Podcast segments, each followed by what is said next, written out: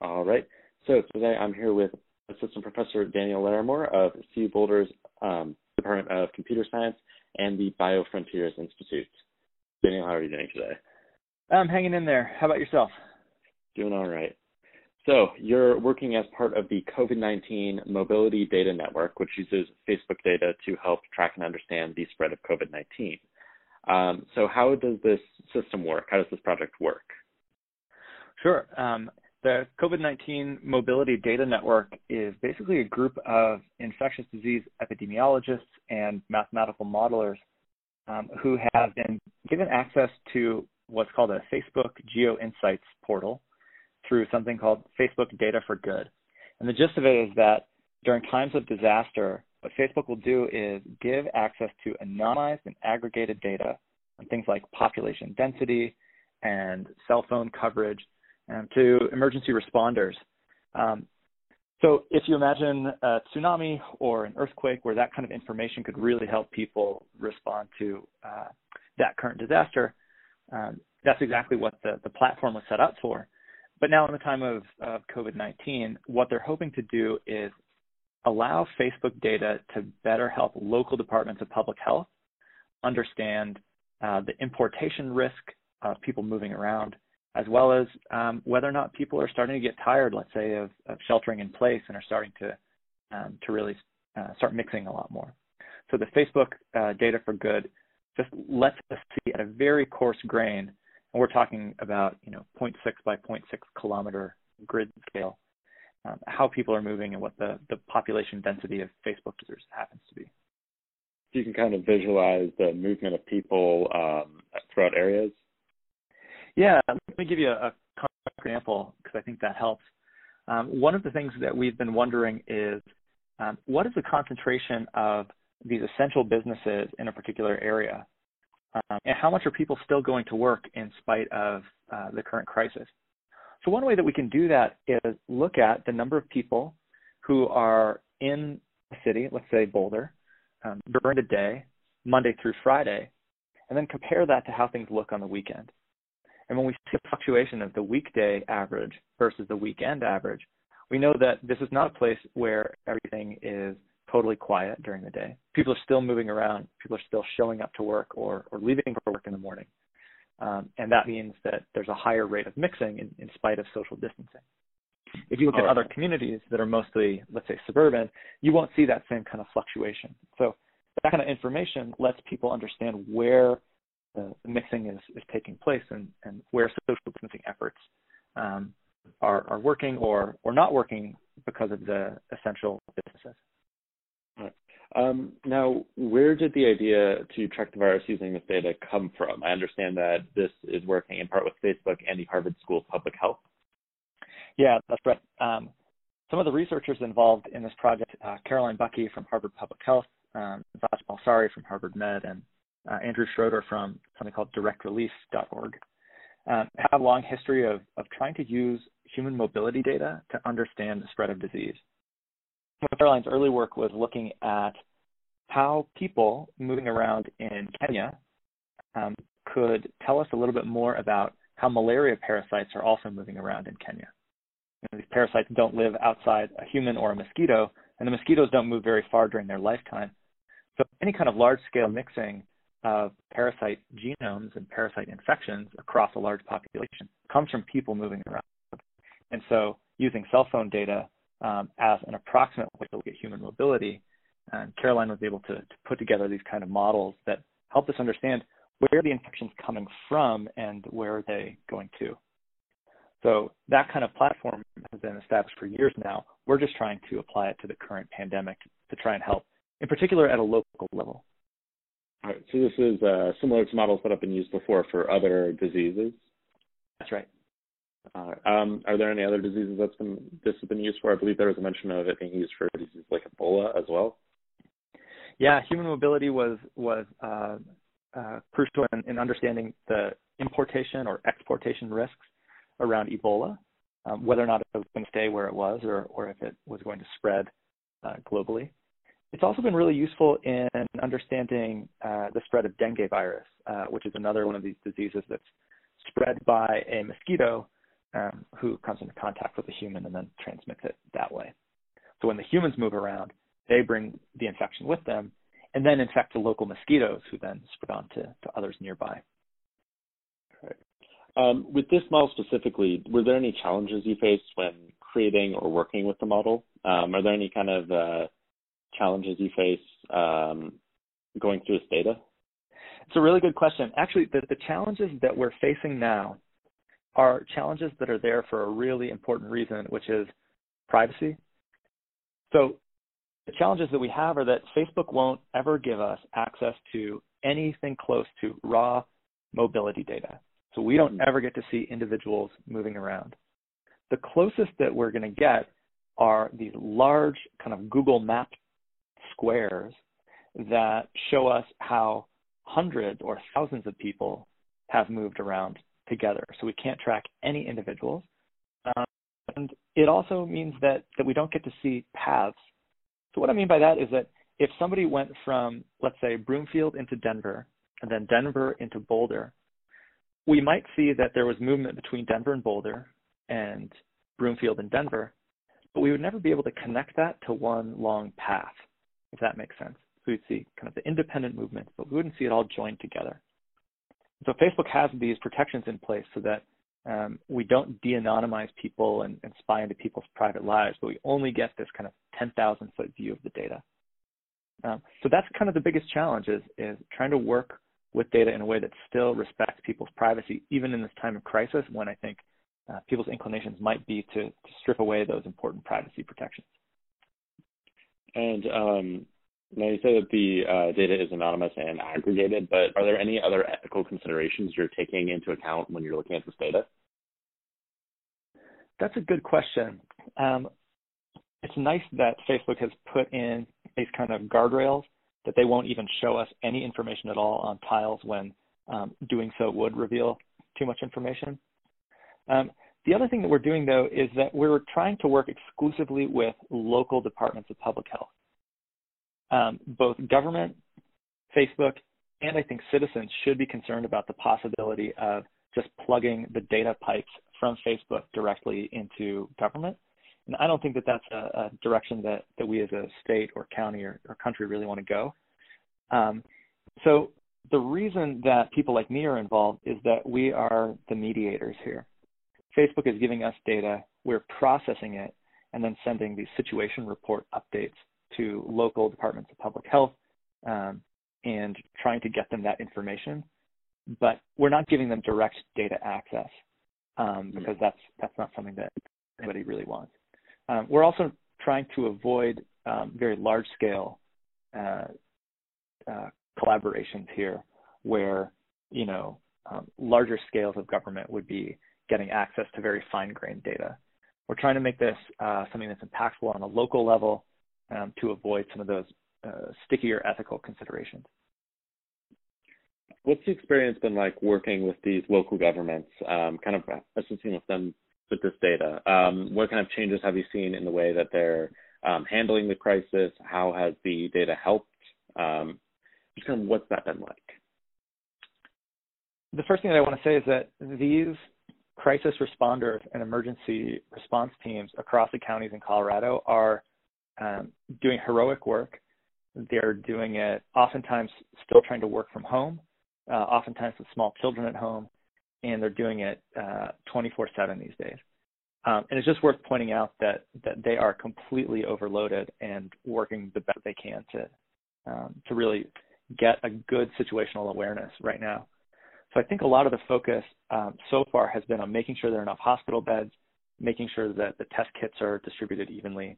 But as we move into the later parts of the social distancing and they start getting the I C U beds under control, I think that that's going to be, uh, we'll, we'll see a shift more to trying to understand what has the impact of social distancing been. Have we really flattened the curve?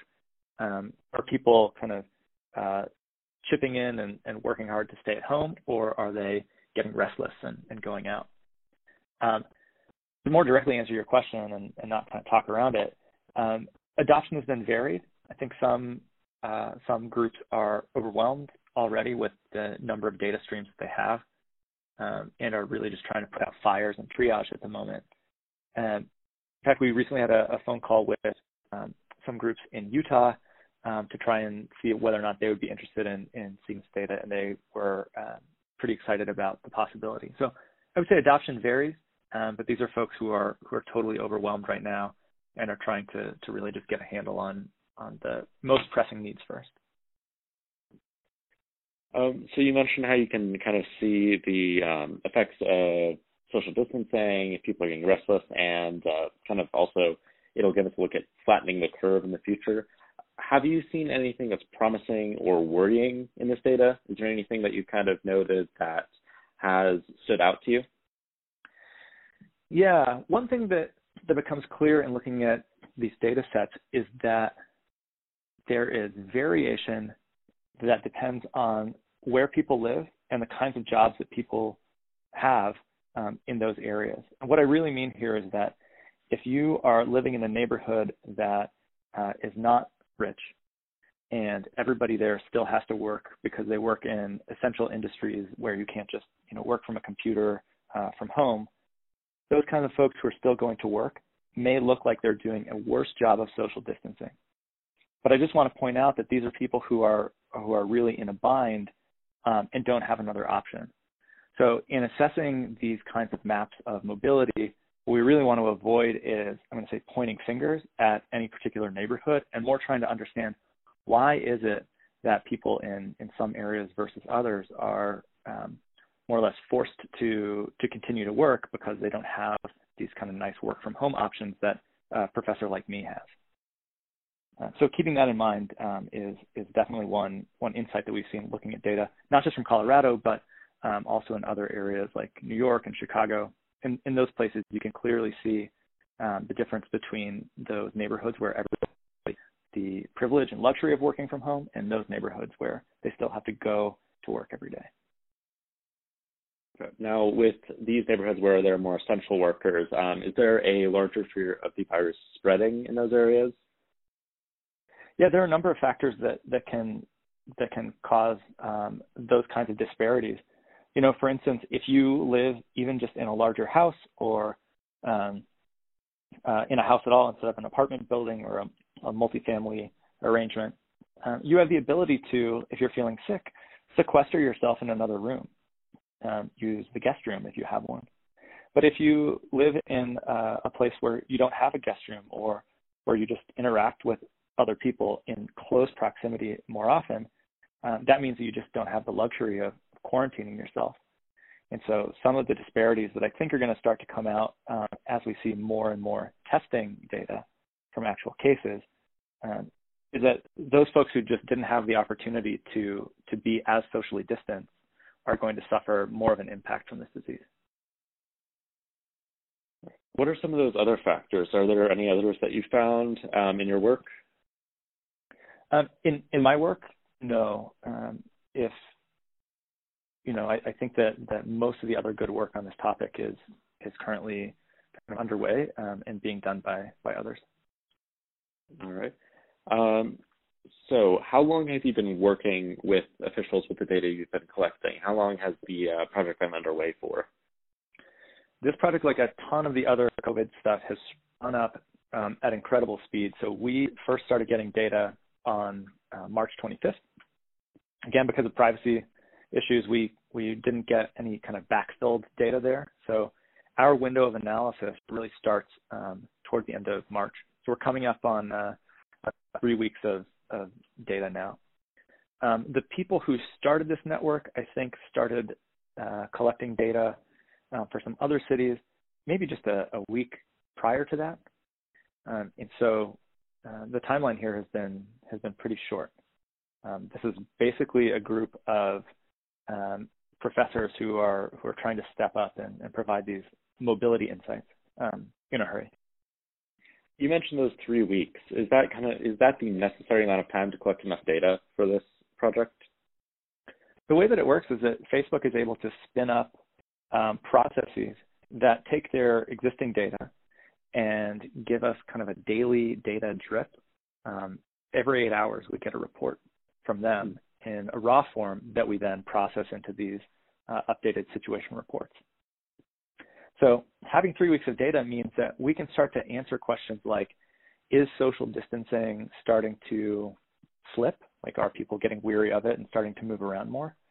Um, but what we can't see is backward into time before the statewide orders uh, came into effect. So what we can't do is see what was mobility like, um, let's say February fifteenth. What we can do, though, is uh, use a baseline that Facebook gives us. So they don't give us the exact information, but they do take an average of all of the Mondays for six weeks prior to when they started giving us data, all the Tuesdays, all the Wednesdays, and so on, so that we can baseline what we're seeing now versus the pre-crisis levels. So that's, right. that's as much as we can peer back in time. All right. So you mentioned, you've mentioned a couple times if you can see if social distancing is working, if people are starting to get worn out. Have you seen that? Have you seen that people are starting to move around more and get worn out in general? So far, we haven't. Um, we've actually seen the opposite. So um, we saw, in particular, um, in some of the, the counties in the mountains who have really been bearing the brunt of a much higher caseload, um, we've seen them, in fact, um, do a better job of social distancing and, and moving around less um, as things have gotten more severe there. Um, so if anything, we're, we're seeing the opposite right now. People are really stepping up to, to make sure that they stay safe. All right. Um, so with all the work you've been doing, what would you recommend that our listeners do um, based on what you've seen? Um, I think it's time to, to really stay flexible and to see these policies for what they are, which is that um, they're really trying to, to keep Coloradans safe and um, really trying to prevent the spread of this disease that overwhelms our, our I C Us. Um, there are some bright signs uh, on the horizon, and it seems like the social distancing is really working, uh, really working as intended. I guess the way that I think about this is that because of the two-week or so delay between when we start doing the social distancing and when we really start to see effects, it's kind of like if you're driving a car, and when you turn the wheel, the car doesn't actually turn until a mile down the road.